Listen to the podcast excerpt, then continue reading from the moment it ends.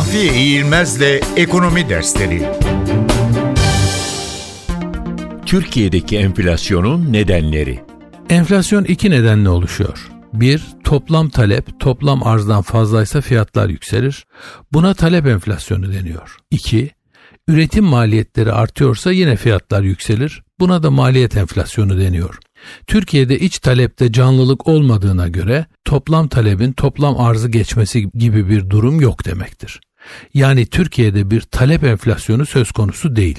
Üretim maliyetlerinin artması acaba hangi nedenlerle ortaya çıkıyor? Mesela ücretler hızlı bir artış gösteriyor olabilir.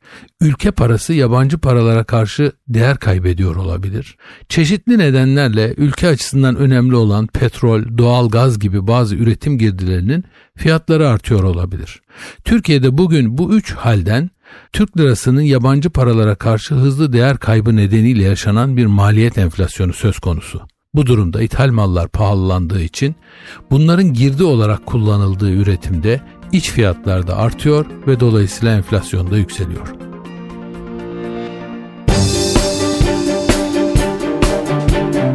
Mahfiye İğilmez'le Ekonomi Dersleri